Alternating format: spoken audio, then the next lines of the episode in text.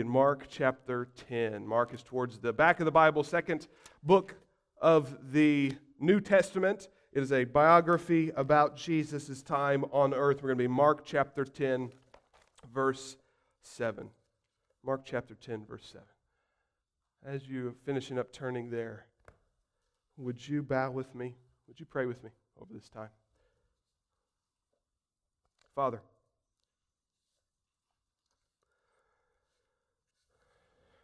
Father, would you please send your Holy Spirit to each heart in this place to do work, to prepare for us to hear the word. Father, we can't see what's going on in every heart in this place. But Father, we know that you can.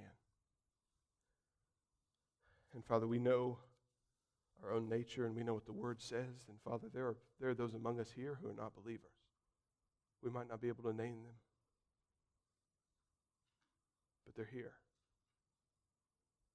And Father, with such a clear passage today, which such a clear gospel call today, Father, we ask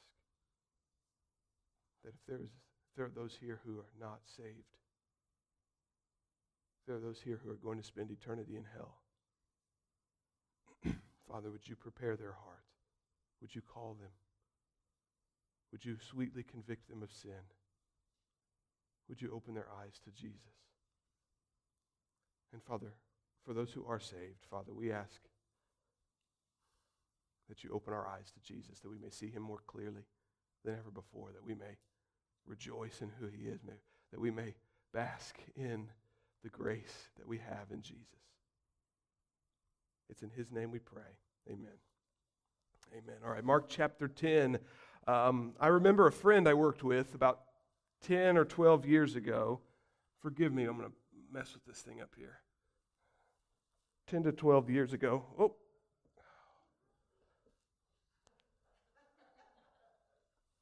Ah, close enough.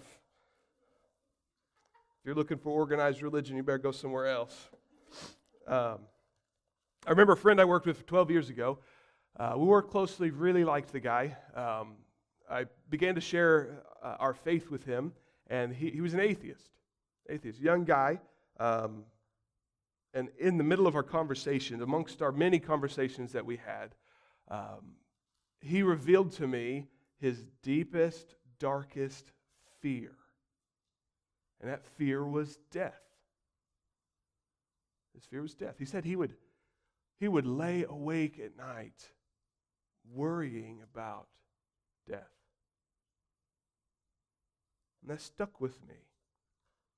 And the more atheists I encounter and the more I interact with really just people out and about, and um, that's a pretty common thing. I remember watching Larry King in one of his, uh, on TV one of his shows, and Larry King, famously an atheist, just passed away.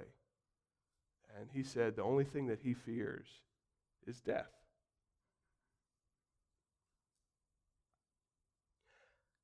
And I think we can understand that.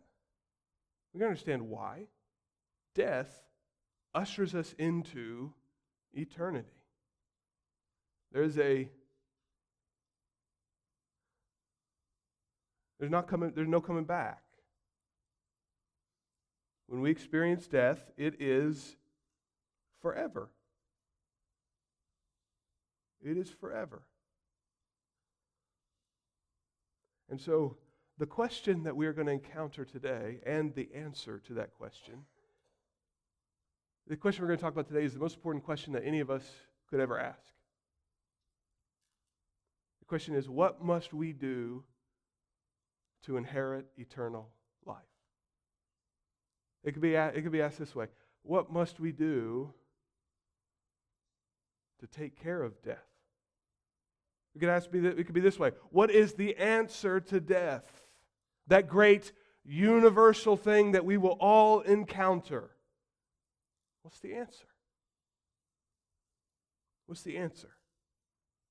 Let's read together. Let's try to let's try to get underneath this question. Let's see where this question is coming from. Let's take a look at a young man who I can't help but think is very much like my young friend, afraid of death. Let's read this together. This is Mark chapter 10, starting in verse 17. Let's read about this fear. Let's read about this question. Verse 17 goes like this And as he, Jesus, was setting out on his journey, a man ran up and knelt before him and asked him, Good teacher, what must I do to inherit eternal life? And Jesus said to him, Why do you call me good? No one is good except God alone. You know the commandments do not murder, do not commit adultery, do not steal, do not bear false witness, do not defraud, honor your father and your mother. And he said to him, Teacher, all these I have kept from my youth. How encouraging is this? And Jesus, looking at him, loved him and said to him, You lack one thing. Go, sell all that you have and give to the poor, and you will have treasure in heaven. And come, follow me. Disheartened by the saying, he went away sorrowful, for he had great possessions.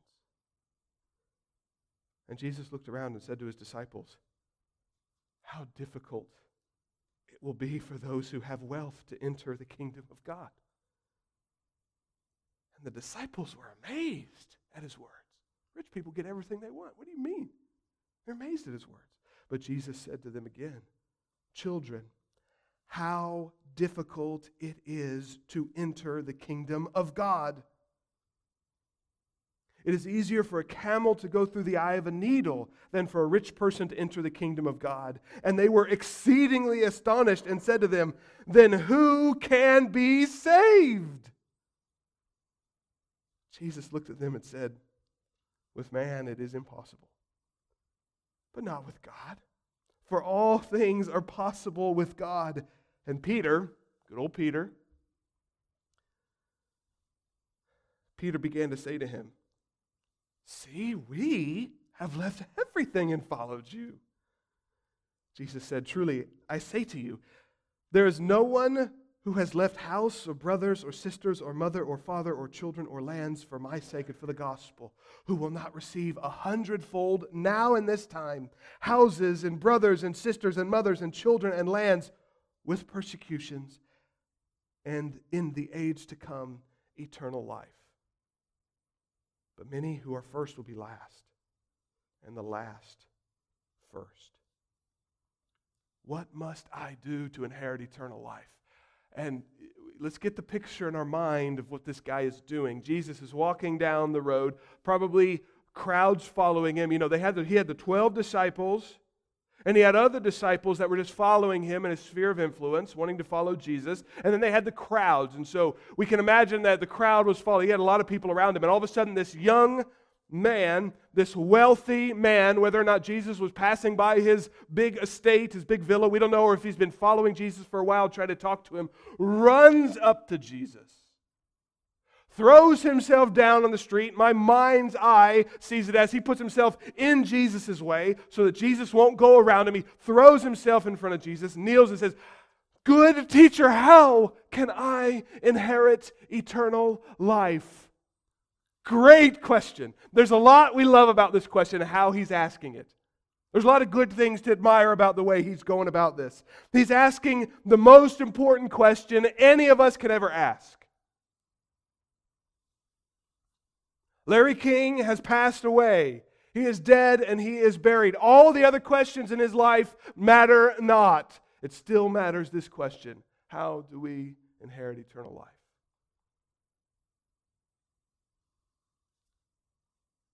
We are fools not to bother with this question. This is a good question. We also like, that says he's running to Jesus. He is running for an answer to this question. That's a good thing. That's a good thing because this question is so important. It is, so, it is a burning question, it is an urgent question. That man knows he's not going to wait till Jesus passes by some other time in six months. He's got to know now because he might enter eternity tomorrow.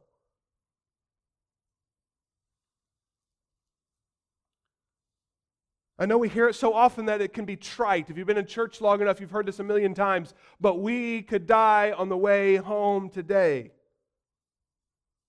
This question is urgent. We are fools to not seek it urgently. That's good. Another good thing is he is, a- he is asking the right person. He's asking the right person. This guy's a lot like us. He's heard about Jesus. He's probably not seen the miracles. He's probably arriving for the first time, but you know what he's heard? You know he's heard from lots of people? You know what everybody's talking about? Jesus is a man who has raised the dead to life. He's done that before. And he's going to do it again. He's going to raise Lazarus from the grave. He's going to call out, Lazarus, come out. He's going to do that shortly. And everybody says, everybody in the country heard about this amazing thing. It's like the whole world was talking about Jesus. Why? Because he raises the dead. He seems to have an answer to this question that is urgent and is all important. And then, of course, Jesus is going to die himself. We're going to say, let's see if he really has the answer to our greatest problem, our greatest question. Does Jesus really have the answer to death? And he raises from the dead. That's not just a rumor. 500 people see him that are willing to tell you about it. And the religious leaders are befuddled. They don't know what to do because this man seems to have really raised from the dead. They don't know what to do. They don't have a body to pull out from the grave and show everybody, no, he's dead. The body's gone because he raised from the dead. This man, Jesus, is the right man to ask. And he kneels. That's what you got to do. He kneels. He's not come to Jesus and says, hey, let's pontificate about eternity and let's go back and forth. And let, no, he kneels and says, I need to hear from you. I don't have the answer. I need to hear from you. It's good. It's the right thing. There's a couple things that, that are wrong about the way he asks this question and the way Jesus and him interact here. There's a few things that he has off. Now, as believers, as someone who's been in church, and if you've been in this church long enough, I hope this is clear to you. We are saved by grace through faith alone. The answer to death has nothing to do with our righteousness or the things that we do. We inherit eternal life by the work of Christ, by the grace of God. And so when he comes and he asks, What must I do? our radar needs to be going up, right? Because we know what he means. And there's a right way to ask the question like that. But is he asking, I receive eternal life by the things that I do, by my righteousness or by my actions? Is that what he's asking?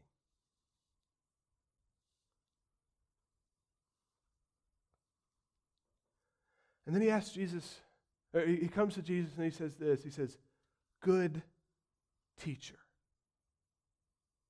Good teacher.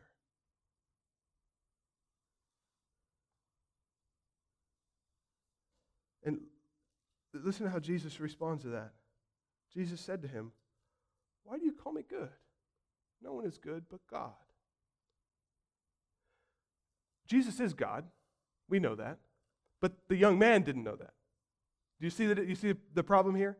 So Jesus is good. Jesus is not saying I'm not good. He is good. He's saying, "Why do you call me good?" Jesus thinks he, or the young man thinks Jesus is just a man like him. And so he comes to, to Jesus and he says, Good teacher, as if men can be good.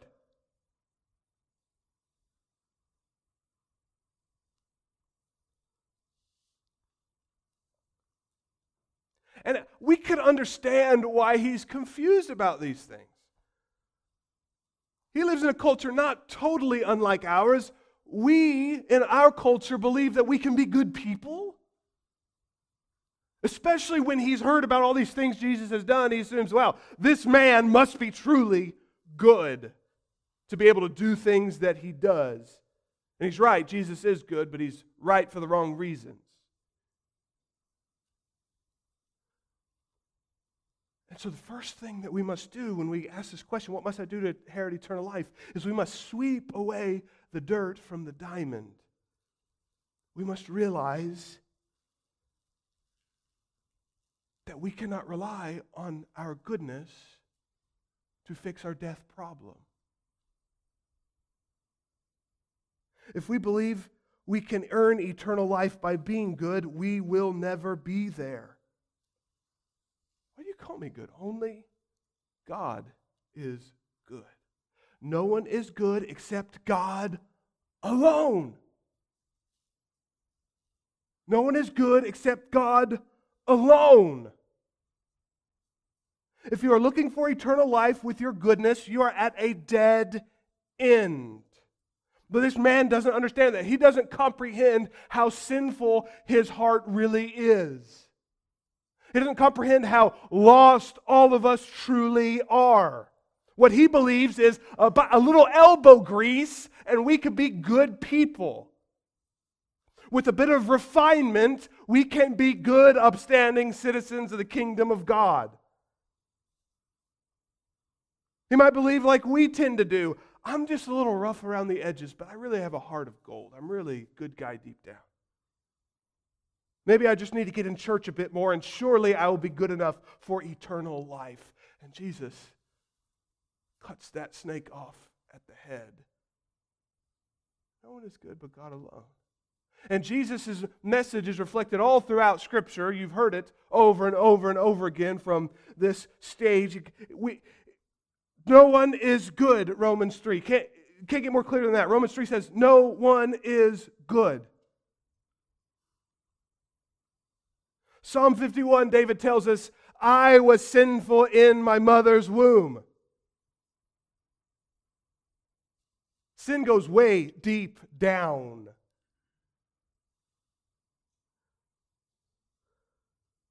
Psalm 143 No one living is righteous before God. And Micah 7, I love this one. There is no one upright on the earth. The best of them is like a briar. The most upright of them is like a thorn hedge. Little prickly things. Little annoying prickly things. We think we're these grand oak trees. He says, no, you're just that little prickly thing down on the ground. Not, not good for anything. In Ephesians 2, we talk about it often. Of course, Ephesians 2, we are dead in our sins. And so Jesus, so wise and so so patient, he hears this. He knows he knows what this man going on in this man's heart. That this man thinks that we can achieve goodness to earn eternal life. And so what does Jesus do? He points him to the great example for why we are not good enough. He points him to the 10 commandments. He says, "You you know you're asking me, you're down on your knees, you think that I'm good. You know what it takes to earn eternal life. Go to the Ten Commandments. He says, Do not murder, do not commit adultery, do not steal, do not bear false witness, do not defraud, honor your father and your mother. Do these things perfectly, and you will have eternal life. Isn't that good? If we are perfect from womb to tomb, we will have eternal life. God is just. If we live the perfect, godly life from beginning to end, we have eternal life. But what's the problem? What's the problem? None of us can do it. And Jesus is going to dive into that in the Sermon on the Mount. He's going to say, You've heard it said, do not murder. I tell you, if you ever called anyone a fool, you are a murderer. I'm a murderer. He says, I tell you truth, you've heard it said, do not commit adultery. I tell you the truth. If you ever lusted, you are an adulterer. I'm an adulterer. So Jesus is spelling out the Ten Commandments. He's saying, You know what it said. You, you know what the scripture says. You know what the Ten Commandments said. Do all these things. But the man is so deep down, entrenched in his self righteousness, he says, Teacher, I have done all these things from my youth. Has he? Of course not. Of course not. Of course he hasn't. But see, he's so close. He's so close. Of course he hasn't. You know how we know he hasn't? Well, he's one of us, but you know how else we know? He's still there asking the question. If he was truly perfect, and he has truly kept the Ten Commandments his entire life, and if he still believed that you could, you could be good enough for eternal life, he wouldn't be there asking the question. The Ten Commandments have not given him eternal life, and he knows it. That's why he's asking the question still. And he's so, he's so close. That's why this passage is so tragic. He's so close because he has he has gotten to the end of the Ten Commandments. The, the, good, the good law of God the, is fulfilled in Jesus. It, he has gotten so close. We know in Romans 7, Paul tells us clearly, we know what the real purpose of the Ten Commandments wa- is.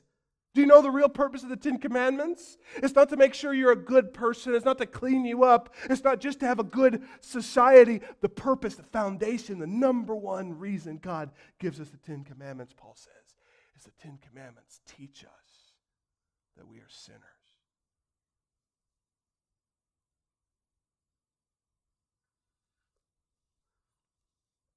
And so the purpose of the Ten Commandments is that, yes, we try to live upright and they're good and they're good things. But what they're designed to do is to show us that we're adulterers and we're murderers and we're liars and we're swindlers. This man has rode his goodness his obedience to the law, his self righteousness as far. He's rode him as far as they will take him, and he is still empty. He is so close. He's where Paul is. That Romans 7 passage that teaches us the Ten Commandments, the purpose of them is to tell us we need Jesus, that we can't do it on our own, the purpose. And Paul ends that. He, he, he, he oh, it's almost like Paul is putting words in this young man's mouth. He ends that passage like this He said, I've rode the Ten Commandments to the end, and I'm still empty. And he says, Oh, wretched man that I am, who will save me from this body of death that cannot live up to the Ten Commandments? Oh, wretched man that I am, I can't do it. And then Paul says, And thanks be to God through our Lord Jesus Christ. We are righteous by faith. This man is so close You've seen it. This young man, we want to take him, we want to shake him, we want to say, You, you've seen it. You've seen that the Ten Commandments can't get you there. And so Jesus saw him and he loved him. And he said, Follow me. The man has drunk deep in the well of self righteousness and he has found nothing but poison. He has seen that we cannot earn it.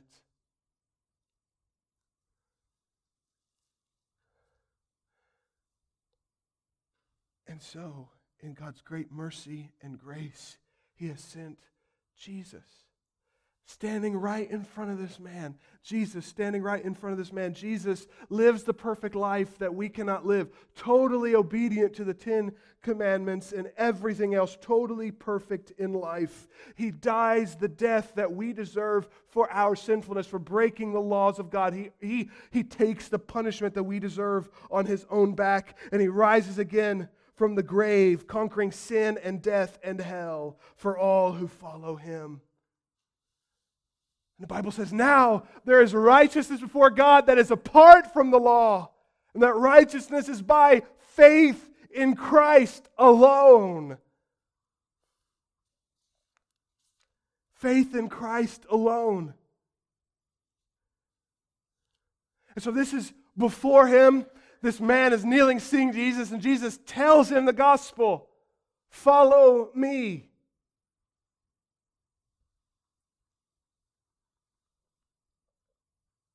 But of course, he doesn't just say that, does he?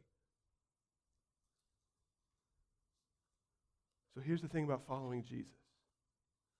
Here's the thing about following Jesus.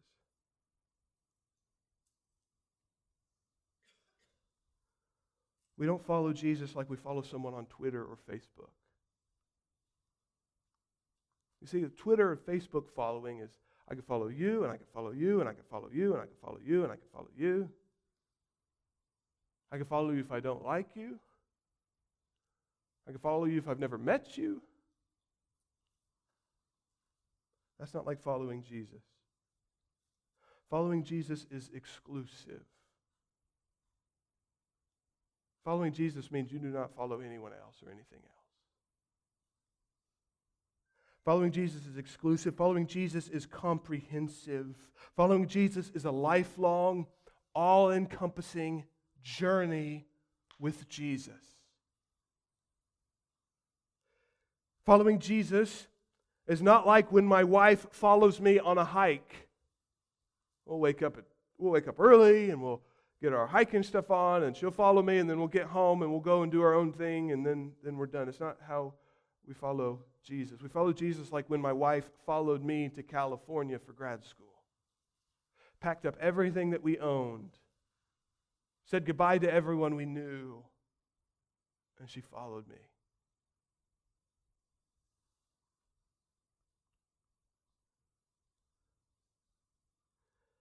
It's exclusive, it's comprehensive. We can't follow him halfway. We can't follow Jesus. And then I'll follow you from 9 to 5, Jesus, but then my evenings I'm going to follow this person over here or this thing over here, and then I'll be back and I'll see you in the morning. No, it is following Jesus with everything. Paul tells us this. In Romans, he says, you're sa- you know you're saved when you call Jesus Lord. What he meant by that is you call Jesus Lord, and what that means is Caesar is not Lord. Jesus is Lord, and when I say that, when I tell people that, I'm telling them Caesar is not my Lord. Exclusive. Can't hedge your bets. Following Jesus is following your king into battle. It's following your commander up and out of the trench towards the enemy. It is like following your jump, jump instructor out of the airplane when you skydive. My whole life, I've never done it. I'm never going to do it. But I can imagine that feels like, dude, my whole life is in your hands. You better know what you're doing. That's what following Jesus is like. And so, what Jesus has done is he, he, he sees this, this man. I mean, it seems genuine. Jesus loves this man. He, he, in front of all these people, this rich man kneels in front of this rabbi. Jesus cuts him to the quick. He cuts him down. He says, he says You can't earn it. Look, you're, you're not, no one is good. Get that out of your head. And then he sees this man and he presents the gospel to him this way follow me. But he doesn't just say that, does he? He says, Jesus sees this man, he sees his heart, he knows what this man is following. He knows where this man's heart truly is. So he says, You lack one thing. He, he, how patient is Jesus? He doesn't say, Oh, really? You've obeyed all the Ten Commandments. Well, let me tell you, when you were 12, I saw you and I know what you said, I know what you did. Yeah, really? Oh, really? When you were, when you were 31 and you stole stuff from this poor family that was renting one of your places, I saw you, really? He doesn't say that. He says, Oh, okay. You want to play this game? Okay. You, you lack one thing sell everything that you have, give it to the poor, and come follow me. This man has been following his wealth. This man is following his wealth into battle. He was following his money out the door of the plane. He was following his money out of the trench and towards the enemy. He was following his money to hell. And this is what it means to follow Jesus. This is Jesus comes, he says, repent and believe the good news. Repentance is selling everything you have and following Jesus. Now, it's not literal, though for some of us it might be. What this means is we sell everything we have. We sell our pride and follow Jesus. We sell our lust and follow Jesus. We sell our power and follow Jesus. We sell our desires, our preferences, and we follow Jesus. We sell our comfort and we follow Jesus. The, this is considered the saddest verse in all of Scripture. And there's some sad verses. This is the saddest one. Disheartened, verse 22, disheartened by the saying, he went away sorrowful, for he had great possessions. It could have easily, just as easily said, disheartened by the saying, he went away sorrowful, for he had great lust, or he had great pride, or he had great power, or he had great influence, or he had great popularity, or he had great comfort. Put your sin in there, and it works. That's the saddest verse in all Scripture. And think about it. Jesus calls him to follow him. He could be the next, he could be the 13th disciple. You ever thought about that? Who knows, who knows what could have been with this man? He could have been a leader. Maybe he still was. Who knows? He could have been a leader in the church. and so, following Jesus, following Jesus may cost you everything you own and everyone you know, but it will be worth it. That's the gospel.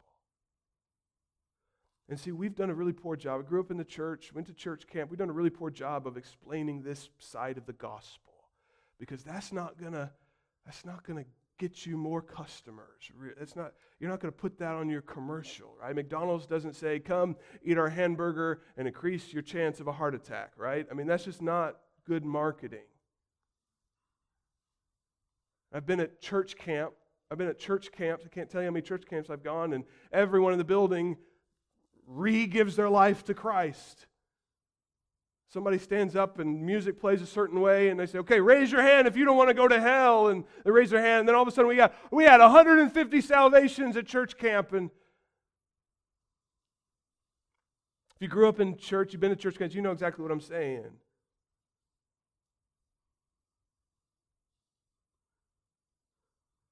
The real gospel is this: you can't earn it. You're dead in your sins and your transgressions. But Christ saw you and he loves you. And you got one thing. Sell everything. Be willing to sell all and follow him. Church camp kids, listen, and what this might mean is everyone in your school might hate you. And Now we think, oh, teenagers, yeah, we get that. Everyone at your workplace might hate you.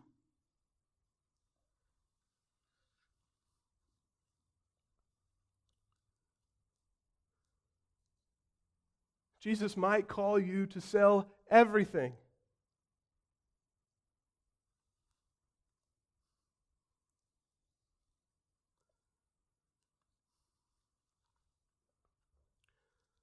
IMB missionaries wrote a book called The Insanity of God that became kind of a documentary as well. I'd say go watch it, go see it. It's amazing. They asked, they asked this question how is Jesus really enough for these missionaries that lose everything? And Jesus might call you you elder of a church in Soviet Russia, he might call you to lose a decade of your family life when they throw you into prison for the gospel.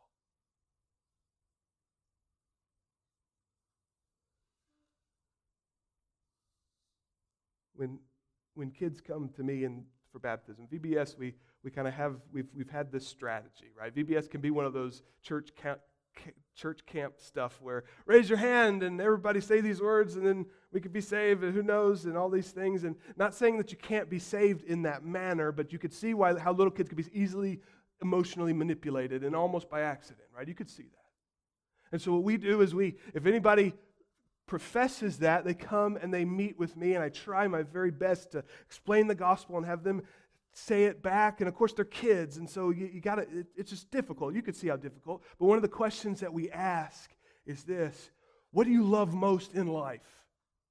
And usually their answer is like video games or, you know, Barbie dolls or something. You say, well, this is what it means to follow Jesus. If, if Jesus tells you to give up video games, what must you do? Must give up video games. And for us adults, it's the same thing. If Jesus comes to me tomorrow and he says, Jordan, I call you to leave your family behind and go to North Korea, and you will never see them on this side of eternity. Following Jesus is doing that.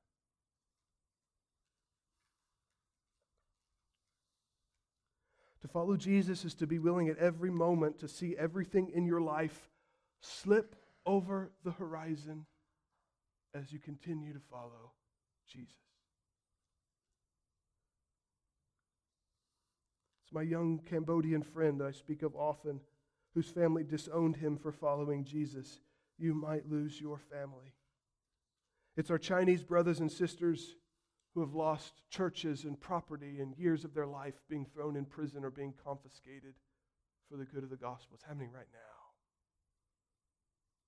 That's following Jesus. Abraham Kuyper says it this way There is not a square inch in all the world, in the whole domain of our human existence, over which Christ, who is sovereign over all, does not cry, Mine.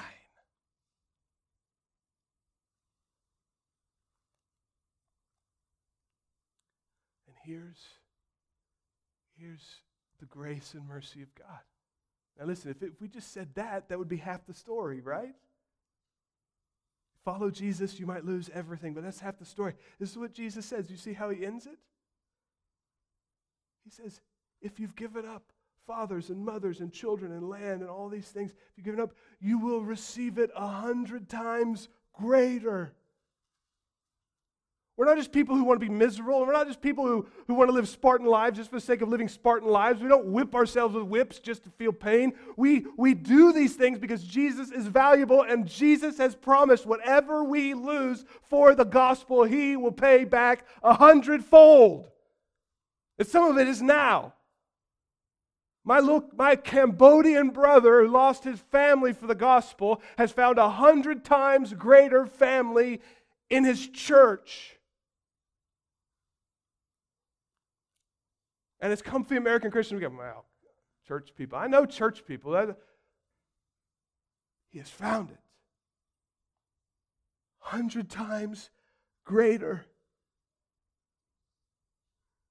Jesus says, You follow me, you give up things, everything's going to flip over. He said, The first will be last, the last will be first. What is he saying? He's saying, You will see the world differently. You will see that what you gave up wasn't worth nearly what you have now in Christ.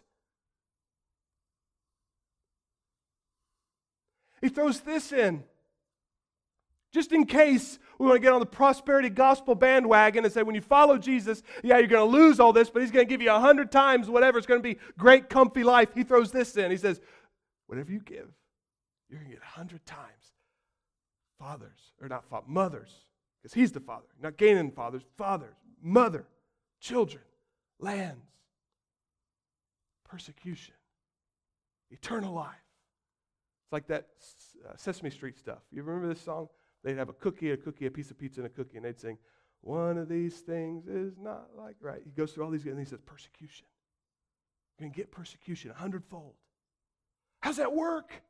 Well, when you follow Jesus, when you see him as valuable, you're going to see giving up everything for Jesus is tremendous. You love it. You can't believe that he has allowed you the honor of suffering for the sake of the gospel. You suffer for the sake of the gospel. You, he, he considers you to be in the line of Peter and Paul and these men who suffered for the sake of the gospel everything will be different. You'll see everything in your life different. You'll see a hundredfold blessings when you give up for the gospel, including persecution. You're going to see it like this. Peter comes after he established the church. Jesus came, he died, rose again, established Peter. Peter has the Holy Spirit. Peter gets beat to a pulp for the gospel. And Acts says he goes off and he rejoices that he was found worthy to suffer for Christ. That's for us. That's a life that truly matters for eternity.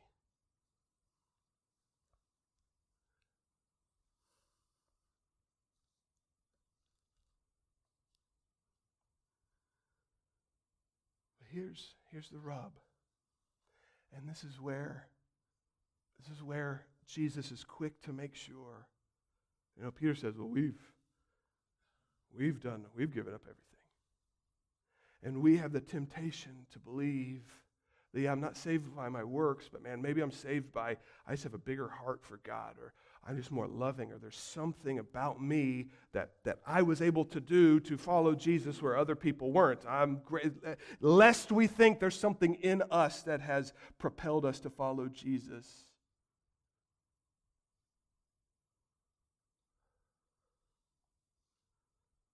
Mark is really clear to show us when Jesus comes to every single one of us and he says, Hey, give everything up and follow me, and you'll have eternal life. In our own power and our own sinfulness, every single one of us, our answer to him will be no.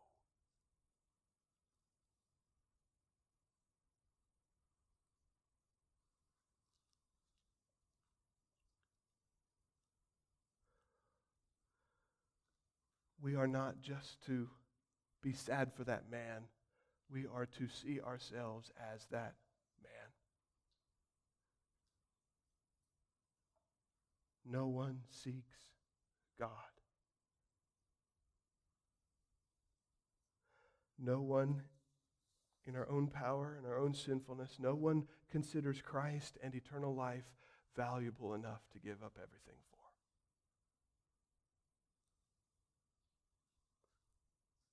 Listen to Jesus' words. You know, we see, we see the man. Jesus says, You can't be good enough. Okay, we put, we put that in. Then Jesus lays it out. Here, do this, and you'll receive eternal life. And the man says, No.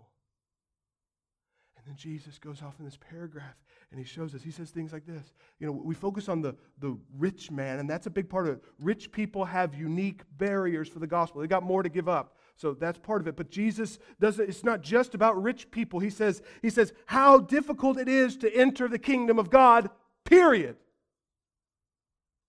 Why? How difficult is it? We're not talking about the righteousness part. We're talking about he gave him the option and he said no. How difficult is it for us to, to be citizens of the kingdom of God because we will be given the same choice in our own sinfulness? We will say, no, I don't want it. He says, with man, it is impossible. He says this it is easier for a camel to fit through the eye of a needle than for a rich person to inherit the kingdom of God. And again, it's not just about rich people, it could be everybody. How impossible is it? It's like it is more probable. It's more probable for a camel, which was the biggest animal in Israel, to fit through a needle, the smallest hole in Israel. It was, it's more possible for the laws of physics to be broken so that that can happen. It's more, it's easier for that to happen than for me and my sinfulness to want Jesus.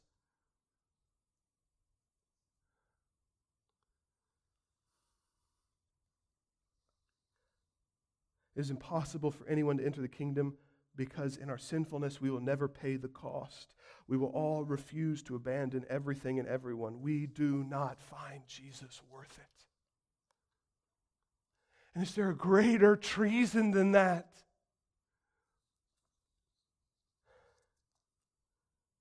Christian, you weren't a sinner who, in your own wisdom or spiritual insight or open mindedness, decided Christ was worth everything. Something else had to happen. And we see that with the disciples. Jesus tells them this. He says, Look, see what just happened? It's impossible for men to value me enough to give up everything as they must for eternal life. And the disciples are they're at their wits' end. What do you mean, Jesus? Then who in the world can be saved? It's impossible. And Jesus says, With man, it is impossible, but not with God. For all things are possible with God. You see, the grace and mercy of God in saving sinners goes down and down and down and deep and deep and deep to our very hearts and our very attitudes.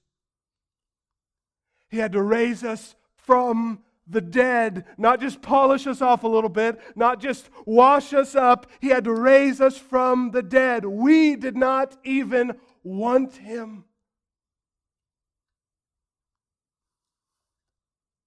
Without God's direct intervention from the very beginning, it is impossible for a man or woman to find Jesus valuable enough to pay the cost of following him. And so, in God's grace, he sends the Holy Spirit very beginning while you were still not wanting Jesus. Scripture tells us the Holy Spirit's job is to come and to call. Come on. You've been in your, you've been in your self-righteousness, you've been in your pride, you've been miserable. Come. And Scripture says it's the Holy Spirit's job to convict us of sin. You really blew it back there. See these Ten Commandments? You sure you're a good person? You sure that God will let you in based on your goodness? And we see the Holy Spirit pulling us, calling us. And we see the work of the Holy Spirit is to raise us spiritually from the dead. And we see the work of the Holy Spirit is to call us and bring us and to give us new birth and new life. It's the work of the Holy Spirit, Paul says in 1 Corinthians 12, to allow us to call Jesus Lord.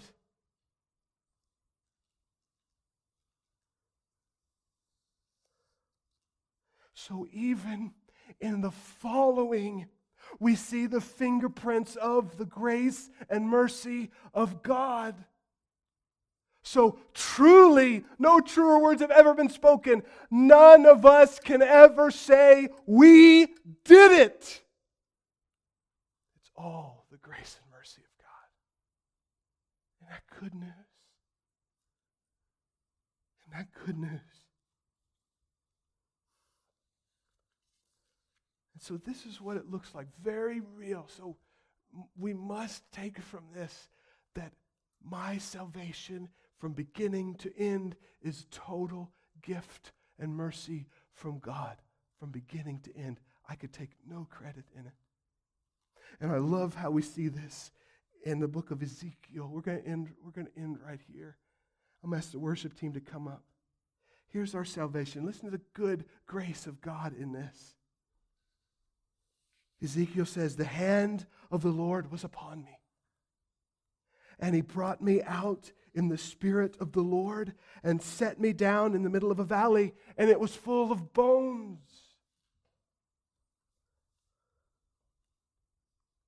and he led me around them and behold there was a very there were very many on the surface of the valley and behold they were very dry these people were deader than a door and he said to me, Son of man, can these bones live? No. They're dead. They're dead in their sins and their transgressions. These bones cannot live. And I answered him, Oh, Lord God, you know. Then he said to me, Prophesy over these bones and say to them, Oh, oh, oh, oh, oh, dry bones. Behold, I will cause breath to enter you, and you shall live.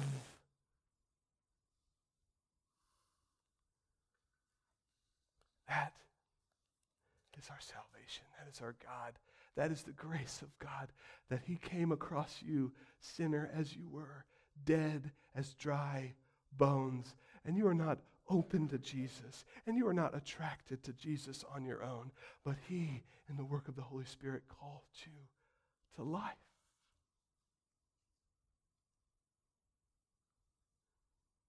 What a gracious God we serve. So, Christian,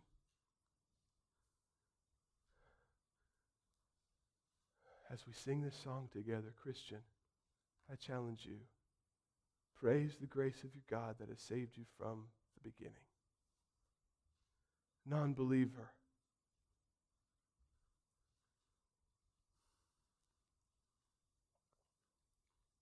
Non believer. Let's don't play games with God. Are you following Jesus? What has He called you to lay down? Non believer, where are you in this? Is do you feel God calling you? Non believer, do you feel the sweet conviction of the Holy Spirit of your sins? Non believer, do you see, do you begin to see Jesus as valuable? Is God opening your eyes to where are you there? And our prayer for you, non believer, is that you repent and follow Jesus.